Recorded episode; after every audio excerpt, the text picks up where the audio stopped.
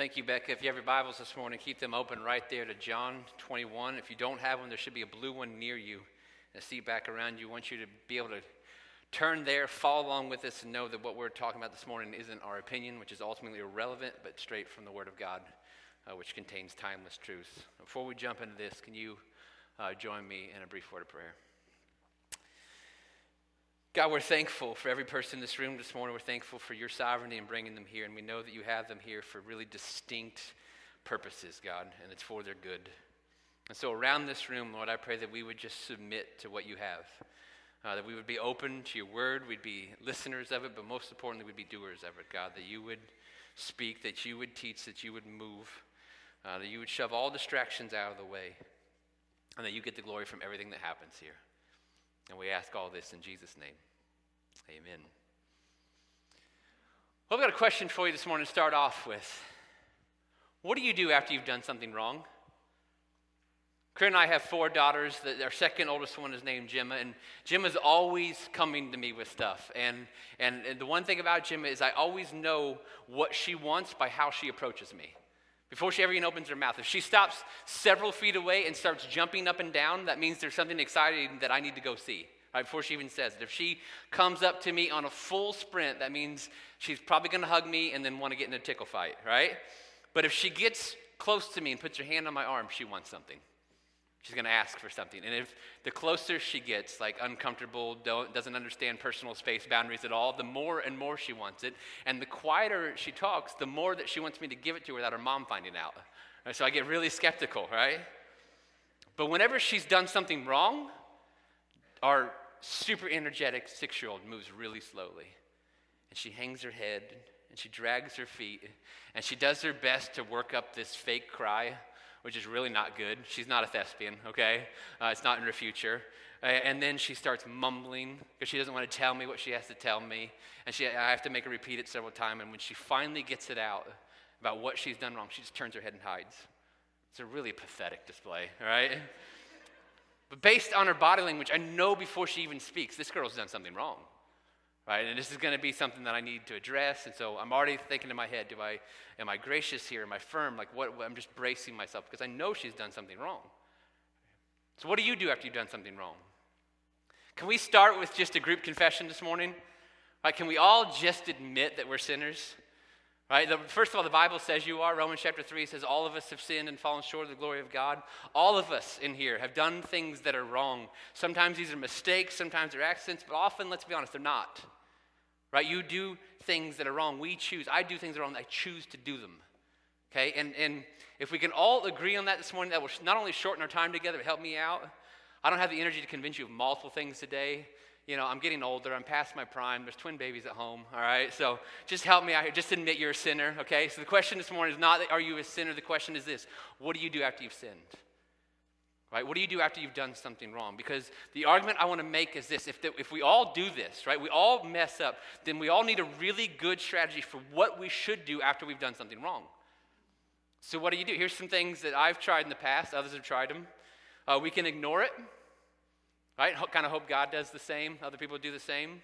We can conceal it, try to hide it, and then immediately do as much good stuff as we can after to just try to, try to mask it. We can justify it have a really good explanation for why we actually shouldn't be responsible for what we did. We can downplay it. Right? It's not that big a deal, is it? We can blame others.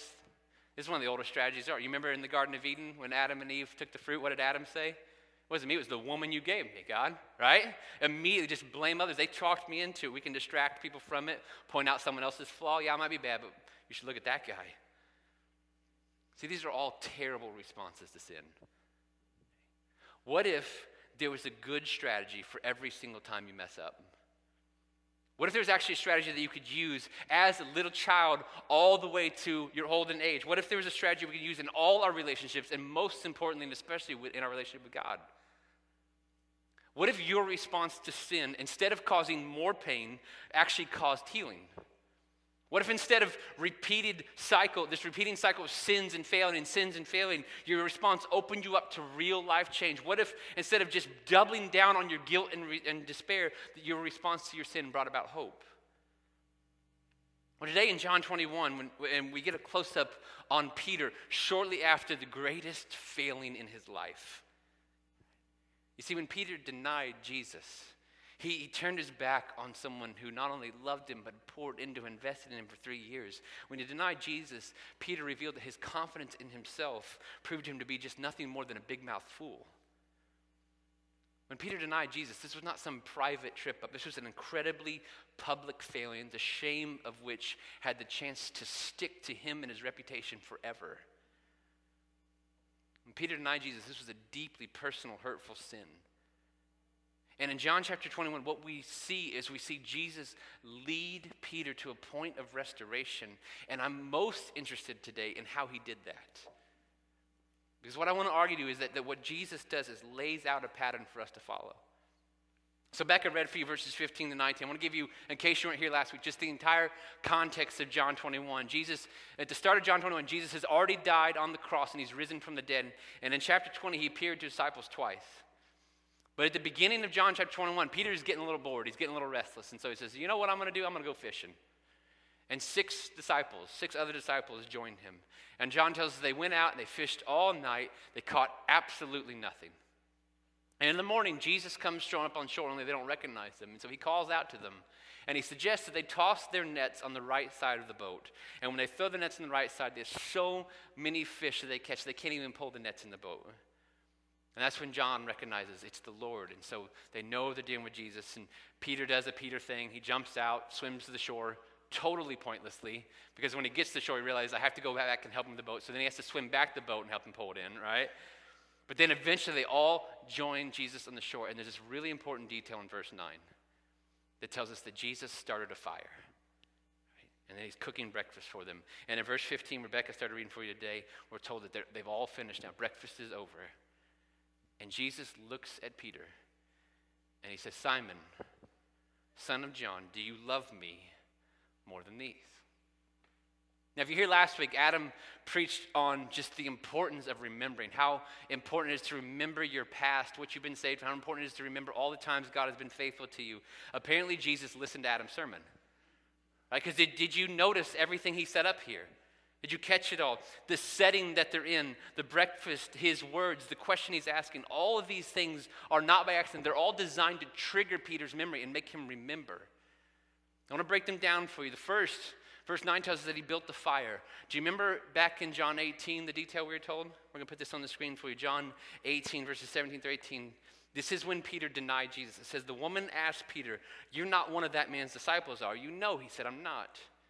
Look what verse 18 tells us. Because it was cold, the household servants and the guards had made a charcoal fire they stood around it warming themselves, and Peter stood with them, warming himself. Then down in verse 25, meanwhile, as Simon Peter, he's still where? He's still standing by the fire, warming himself. And they asked him again, You're not one of his disciples, are you? He denied it, saying, No, I'm not. So in Peter's greatest fail, in the moment of he's standing by a fire, warming himself, and in verse 9, we're told, same exact language, that Jesus has built a fire of burning coals. Now, there are few things, I would argue, that strike your senses more than a fire. You've got the smoke, you've got the smell, there's the crackling of the wood, the popping of the coals, just the sight of it, the sparks shooting. You know what Luke tells us? The Gospel Luke tells us that after Peter's third denial of Jesus, that Jesus looked across the courtyard and his eyes met Peter's as he stood by the fire. And so get this the last time Peter looked through the smoke and the sparks and the coals and his eyes met Jesus, it was the moment of his life that he regretted the most. And here in John 21, Jesus brings Peter back to a fire. And he looks at him across it again and he asks, Do you love me? It's just the start. What name does he call him? Does he say, Peter, do you love me? No, he says, Simon. Now, when Jesus met Peter, his name was Simon. That was the name that his father and mother gave him Simon, son of John. And you know what Simon was? Simon was a fisherman. And yet, when he meets Jesus back in John 1, if you're here with us 18 and a half months ago, we went through John 1, right? Jesus meets him and says, No, no, your name will now be called Peter because I, you have a new name and you have a new calling. Now you're going to be fishers of men. But what did Jesus find Peter doing on this morning? He's returned back to his life of fishing. Make no mistake, hearing Jesus call him Simon for the first time in three years definitely made an impact on Peter. It had to hurt. And then he doesn't just ask him, Do you love me? What does he say? He says, Do you love me more than these? Right? He, he, it's a comparison question. More than what?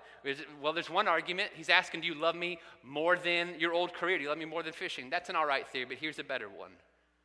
It's not just Jesus and Peter at this breakfast, is it? And in Matthew 26, we're told this detail that on the night, in the night of, the, of, Peter's betrayal, at the Last Supper beforehand, Peter was declaring his devotion to Jesus, and he said, Even if all fall away on account of you, I never will. Do you know what he's saying there? He's talking in front of the rest of the disciples. Said, The rest of these guys may fail you, Peter or Jesus. They might all bail on you, but I won't. And not only did he fail Jesus, but now he's being asked about it in front of the men that he declared that he was more faithful and more devoted than. This is becoming a very uncomfortable breakfast for Peter. But we're going to watch as it becomes a very good thing for him because there's a confession in here. We can know just by how John wrote the story that all these reminders work. This all, everything Jesus did brought Peter to a point of remembering and confronting his own sin. And, and we can miss this in English. Right? But I'm telling you, Peter owns up to it. Here's, here's the issue. Here's the hurdle we have this morning. And John was written in Greek. And in the Greek language, there's two words, two different words that we translate into English as love. But these two words mean different things. All right, the first Greek word that we translate as love is agape. This is a devoted, unbreakable, committed, sacrificial love. This is the word that God uses in his, in his Bible when he talks about his love for us. The second Greek word that, that is also translated love into our English language is phileo. And this word means to treat affectionately, right? To be kind, to welcome or befriend. Now, both are positive. Okay, both are good things, but phileo is not even close to the same level as agape. It's not even close. And the interesting part is this. In John 21 and verse 15, when Jesus asked Peter, Do you love me? He says, Do you agape love me? And you know what Peter says? When we read, You know that I love you, what he says is, You know, Lord, that I phileo love you. And there's another word you need to know. The Greek word there for for know is not just to know, but to see. So I don't want you to get caught up in a language lesson this morning. So just hear me. This is what this means. Jesus asked Peter, Do you love me with a committed, devoted, sacrificial love? And Peter's response is this Lord, you saw it.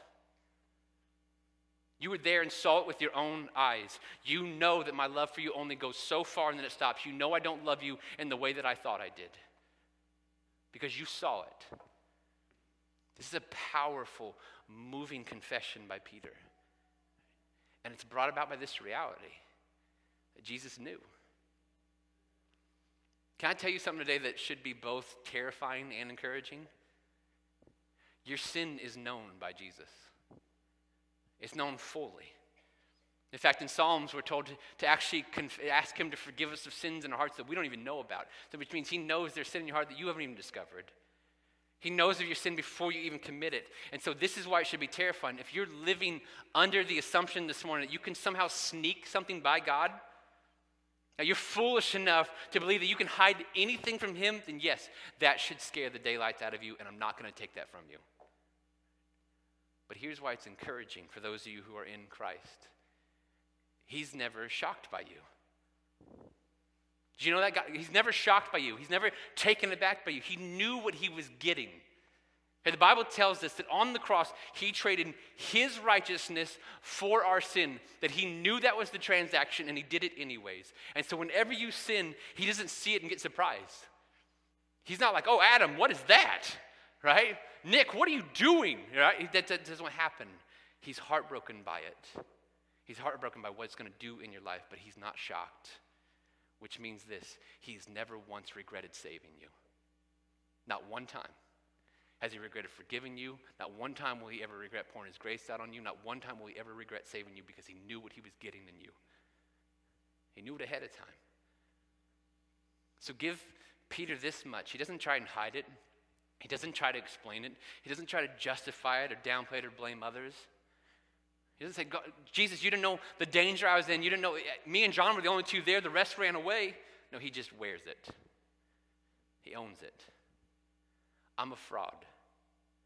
I'm not who I thought it was. I don't love you like I said. I don't love you like you deserve. I don't love you like I should. At which point, Jesus just crushes Peter, right? He says, Aha, got you, you foolish blowhard. Wait till you see the reckoning that I'm going to unload on your life because of the embarrassment that you brought on me in my name, you rebellious child. Wait, that's not in there, is it? What does he say? He says, Feed my lambs. Do you know what that means? That is Jesus beginning to paint the picture of the remainder of the call on Peter's life. It's Jesus telling Peter, I'm not done with you yet. Your story is not over. That, that failing will not define you. I'm only a few brushstrokes into the masterpiece that I'm painting on your soul and for your life because your sin isn't just known by Jesus, your sin is actually safe with Jesus. 1 John chapter 1 tells us this. It says that if we claim that we have no sin, we are only fooling ourselves and not living in the truth. But if we confess our sins to Him, He is faithful and just to forgive us our sins and to cleanse us from all wickedness. To hide our sin from Jesus is not only foolish because we can't hide anything from Him, it's also foolish because there's no safer place to take your sin than in Jesus. I mean, do you actually understand what happened on the cross? Jesus didn't go, didn't get thrown up there and die peaceably. The wrath and anger of God on sin was poured out on him. Every ounce of God's anger that was stored up against sin was unleashed on Jesus, so that what he could offer in its place was grace and forgiveness and love and eternal life. The Bible is clear: you are a sinner. You do things that are wrong, and the worst possible idea is to act like you aren't. It's the height of foolishness. But the best thing that you can do is come to Jesus Christ, freely admitting that you're a sinner, freely admitting that you have messed up, freely admitting that you need saving, and there's nothing you can bring on your own to earn God's favor. Because there is no safer place in the world for a sinner to be than humbly at the feet of Jesus, confessing their sins. He's already paid your price. He's already taken your place. He will respond to you in the same kindness and grace and restoration that he showed Peter. Now, the breakfast continued. Jesus asked Peter a similar question, but this time he drops the more than these. He just says, Do you love me? See, it's not about them anymore. It's just about him and, and, Peter, and Peter and Jesus. And he says, again, Do you agape love me? And Peter's response is the same Lord, you saw it. You saw it. I only phileo love you. And then he asks a third time. Only this time, Jesus is the one who switches the language. And he says, Simon, son of John, do you phileo love me? Is that all you do? Is that your level? And John tells us that Peter is hurt by this because now Jesus and Peter, all the disciples there, everyone's on the same page. They know who he is.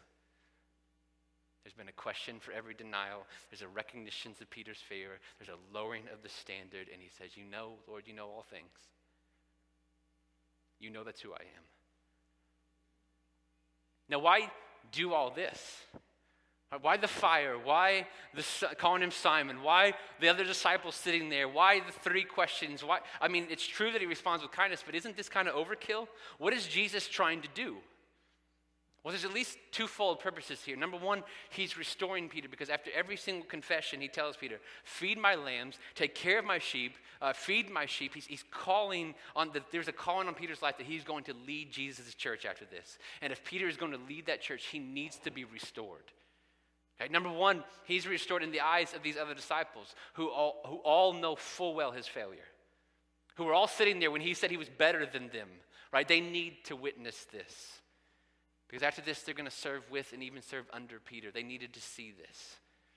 Peter needed it himself, right? Not only for his confidence, but because, because what Jesus understands better than any of us do is the destructive power of unrepentant sin in our lives. And so, all this, the whole point of this was to just give Peter an opportunity to come clean, own it, and confess his sin. And, and credit to Peter, he did.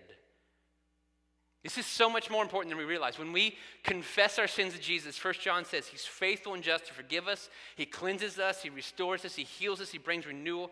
But sins that we don't confess to him, or sins that we don't repent of, that word means just to turn from and try and avoid in the future, those sins that we hold on to, those are the sins that destroy us.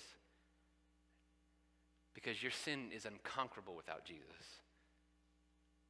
You have no chance of forgiveness on your own. You have no hope of overcoming by your own power. You have no shot at freedom over that struggle within your own means. You have no possibility of life change without the gracious love of Jesus on your life and in your sinful heart. If Peter had not taken his sin to Jesus and confessed it, that sin would have owned him the rest of his life. He'd have been forever stained as that one disciple who denied Christ. He'd have remained stuck in the shame and guilt of that night. It would, it would have wrecked him for the rest of his days. He would have never experienced the freedom of forgiveness and the relief of grace. His failure would always be before him, paralyzing him from ever moving forward. And it would have affected his relationship with the disciples. It would have limited his potential, and it would have brought the work of Christ in his life to a screeching halt. Jesus was vividly reminding Peter of his failing because Peter had to come clean. He had to confess it. He had to own it. It was for his good. And what Jesus is telling Peter and telling all of us is this own your sin or it will own you. Do you realize such a great amount of sin's power resides in secrecy? Do you know Peter had an ongoing habitual sin? It is clear if you read the Gospels. His whole life, Peter was all about Peter. He was always the first to speak. He was always the first to volunteer because he believed he was better and he was more awesome and he was more devoted than all the rest. And throughout, throughout the Gospels, we have story after story of Jesus being the first to act and the first to speak. And they always look good at the start. Right? He's the first one out of the boat. In those first couple steps, he's walking on the water. He's the first one to claim that Jesus is the Messiah. But then you keep reading, and, and all of a sudden you see Peter sinking. And, and four verses after saying Jesus is Messiah, Jesus is calling Peter the devil. Right? And it never ends well. And here's why his most consistent sin was his belief in himself, his reliance on himself. And Jesus knew he had to root that out of him. And so he called him out Do you agape me more than these? Do you even agape me? Or do you just phileo me? Now, not only are you and I sinners this morning, but, but for all of us, I would argue this that you either have a habitual, consistent sin in your life, or there's one you've had to overcome. Like something that, that you've consistently struggled with is a trap that you've fallen into time after time. For some people, it's, it's just pride. It's just complete reliance on self and your goodness. I'm going to I'm going to make this deal with God. Hey, I'm a good enough person. For others, it's anger. Your, your temper can just flare up in a moment. For some of you in here, it's something that you just keep looking at, the internet again and again and again and again. For others, it's just this idea of greed and materialism. Your stuff is never enough. Your money is never enough. It's never good enough, so you just keep building more and acquiring more. For others, it's, it's just this attitude and harshness towards others. You're so quick to be critical of other people. For some, it's judgmentalism. You, you immediately assume the worst in others, and you, and you don't even have to try to do that. Have you taken that to Jesus? I'm not asking if you've asked for forgiveness. My goodness, I hope you have. But have you had a Jesus and Peter conversation where you simply just owned it? Lord, I, I'm a fraud. I am a sinner. I'm a mess. There's so much darkness in my heart. And I'm telling you now, if you want real freedom from that ongoing struggle and you truly confess it to Him, you own it, He's going to ask you to take some steps.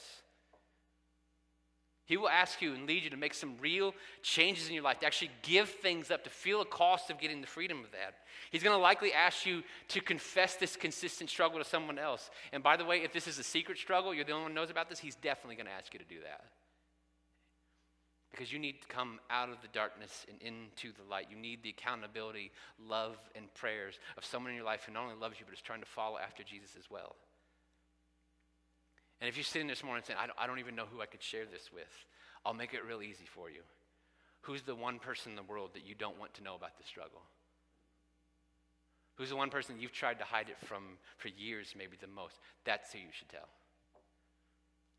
Because that will be your declaration to Christ that you are simply done with this sin.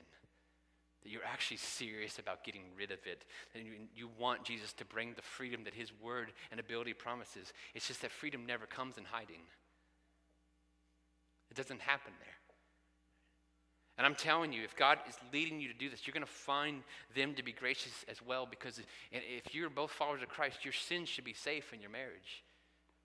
Your sins should be safe in the body of Christ. Your sins should be safe within our friendships with other believers. Can, can we just do each other, all of us, a favor and assume that none of us are perfect? Can we just, can we just settle on that today? We, as the Church of Jesus, are told in Ephesians 2 that we are trophies of His grace. It does not say that we're trophies of our goodness.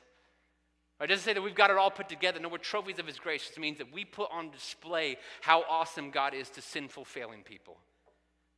Because we need, we all need grace. We all need forgiveness. We all need to be redeemed and restored. All of us are level at the foot of the cross as unworthy sinners begging our Lord for forgiveness. And so we're all going to make a mess of things. We'll all screw up. We'll all fail and sin. And so the big question is what do we do after?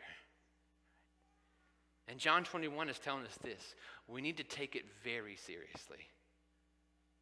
We don't try and downplay it. We don't try and hide it. No, we run to Jesus and we lay it all out before Him, and then we do what He asks of us in response. The worst possible thing you can do is let that sin fester. Because unrepentant sin owns you and it consumes you. It kills everything it touches and it brings the work of God in your life to a screeching halt. Who knows what God has in store for you if you'll simply just get out of the way? But when you've made a mess of things, when you've screwed up, when you've done something you know is wrong, there's simply no better strategy than just owning it and taking it to Jesus. Hiding it fixes nothing. Downplaying it fixes nothing and often adds to the hurt of those you've offended. Justifying it only makes you feel better, and that's only temporarily. But coming to Jesus, confessing and owning it, asking Him for His grace and forgiveness, that alone is what brings healing. That alone brings life change. That alone brings restoration and redemption and hope because Jesus alone can forgive you of your sins because Jesus alone is the one who died for you and He alone has the power to restore you.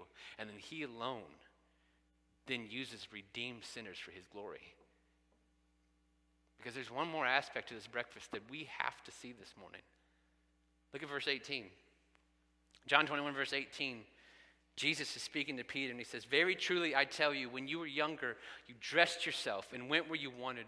But when you are old, you will stretch out your hands, and someone else will dress you and lead you where you do not want to go. That's a weird verse, but luckily John explains it for us. Look at verse 19. Jesus said this to indicate the kind of death by which Peter would glorify God. Then he said to him, Follow me. Do you understand what just happened there? Do you remember what Jesus or what Peter told Jesus in John 13, the night of the Last Supper, just hours before he denied him? He said, No matter what, I will follow you even if I have to lay down my life for you. Even if I have to die for you, I'll never turn my back on you. Just a few hours later, that was proven to be a fraud, and he's a failure. And then Jesus brings him to the fire. He calls him Simon. He asks him three times, one for every denial. He lands with phileo, and then Peter cops to it. No, I, I'm not who I thought I was back then. And you know what Jesus says after that? No, you're not. But you will be.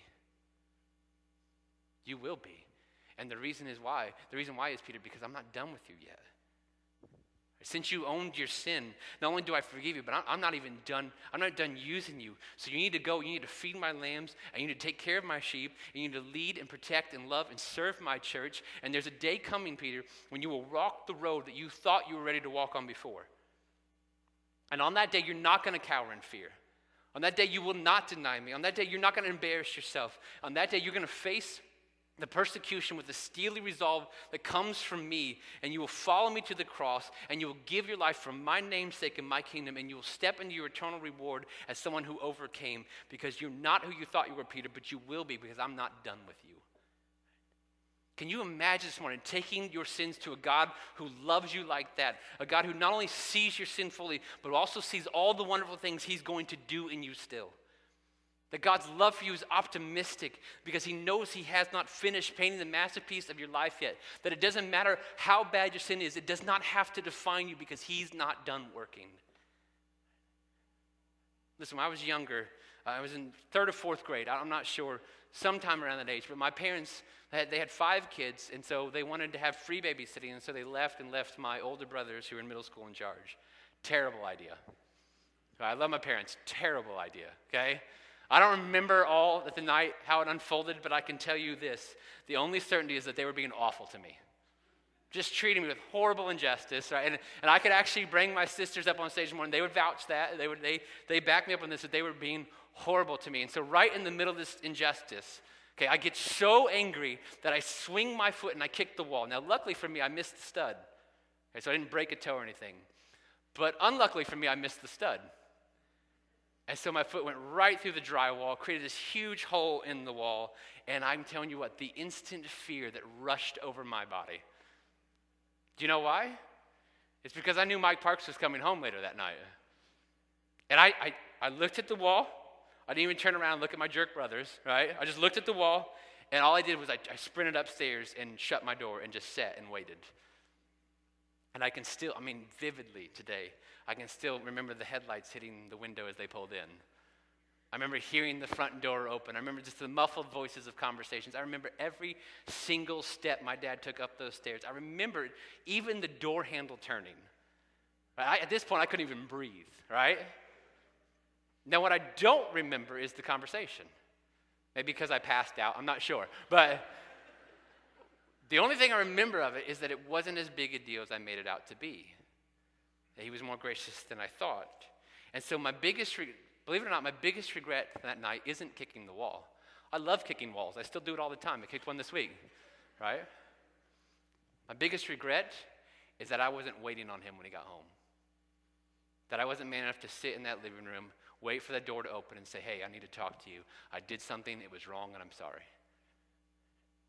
Because you know what? You know what I've learned in my life? Every time I've had a conversation like that with my God or my parents or my wife my boss or my friend, beforehand, I've always psyched myself out. They're, they're not going to be gracious to me. They're going to hate me. They're going to leave me. They're going to not love me. They're going to be angry forever. It's never going to be the same, and it's never been that. I mean, certainly there are consequences to our sin. There have been consequences to my sin. I'm not saying those are unavoidable. They are those are avoidable because they're not. But the grace that came from each of the times I've simply just had the courage to own it. Because whenever you do that, you lessen the hold and power that sin has over you. And own your sin, or it will end up owning you. I want you to imagine this morning just the victory. I'm talking about actual, real, lasting victory over the struggle that you've had for years. I'm not going to tell you today that you'll ever conquer sin in this life, but I'm telling you, if you're a follower of Christ, there needs to be sins that you have conquered that you can stand in freedom over them. And I'm one who can claim that. I want you to imagine having freedom of sin and death in your life. I want you to imagine actually not having to keep any secrets. Someone coming up and saying to you, Guess what I found out about you this week? And you have no fear at all. What is it? I want you to imagine more and more barriers between you and your God, and you and your spouse, and you and your family. Just just falling away and being removed and enjoying just this air of intimacy and openness. I want you to imagine being connected to and serving a God who forgives us all our sins and says, I'm, I'm not done with you yet. That sin won't define you. I want you to imagine just giving yourself to community of grace, a community of fallen sinners who've been redeemed only by Jesus, and give each other the benefit of the doubt. I want you to imagine us all being quick to forgive and slow to get angry and steadfast in patience and choosing optimism over skepticism for, with each other. If you want this morning, if you want forgiveness for your sins and eternal life in heaven, you must find that in Jesus Christ. I can't make it clearer. It's the only place you can turn. If you're a follower of His and you want power and freedom over that struggle, you must find that in Jesus Christ. It's the only place you can turn. You'll never do it by your own initiative. You'll never do it by memorizing your own things or doing your own strength. You must find it in Him.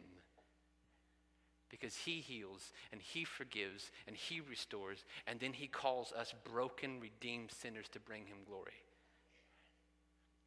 But first, we have to own it.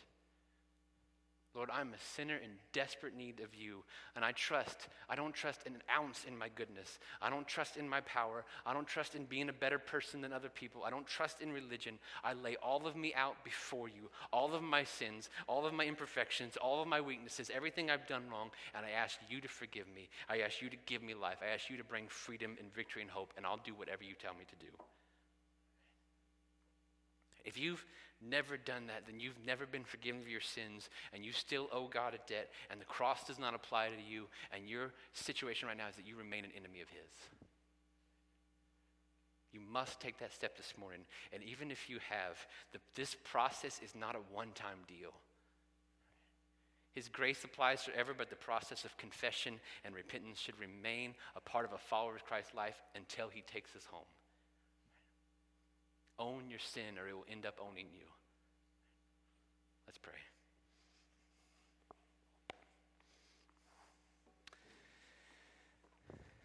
Father, I thank you for stories like Peter's. Because, God, we can all identify with someone who thought they were on the right track, someone who thought they had it all together, and then it all blew up in the face by their own doing. Lord, all of us deep down believe the lie that, that, that we can be good people in front of you. We can do enough, that we can just be a nice person, and eventually that will appease you. But Lord, your, your word tells us that even our righteousness is like filthy rags before you. We're all Peter, who believed in our power and believed in our goodness, and we failed in the most public and embarrassing ways possible. But God, I thank you for grace. I thank you for getting to watch Jesus restore that man because that can be our story. I thank you for the person in here this morning, God, who's never surrendered their life to Jesus, never come to you and asked you for forgiveness of sins and eternal life. May their story today mirror Peter's. I pray that right now with their sin, they just give their life to you. And Father, for those of us who've done that, but, but we have, maybe there's a consistent struggle in our lives, a habitual sin that's been owning us. Or maybe there's different aspects of our heart, different aspects of our life that, we, that we've yet to surrender to you. And we thought maybe we could just justify it, maybe we could downplay it. I still go to church, I still do these things. Maybe it's not that big a deal. God, today may we be like Peter and just own it. And we just lay bare our entire selves before you and do whatever you ask of us in response get serious about the freedom you provide. Make us the church of Peters, redeemed, broken, sinful people who have your power on us and bring you glory. And we ask this in Jesus' name. Amen. Stand and sing.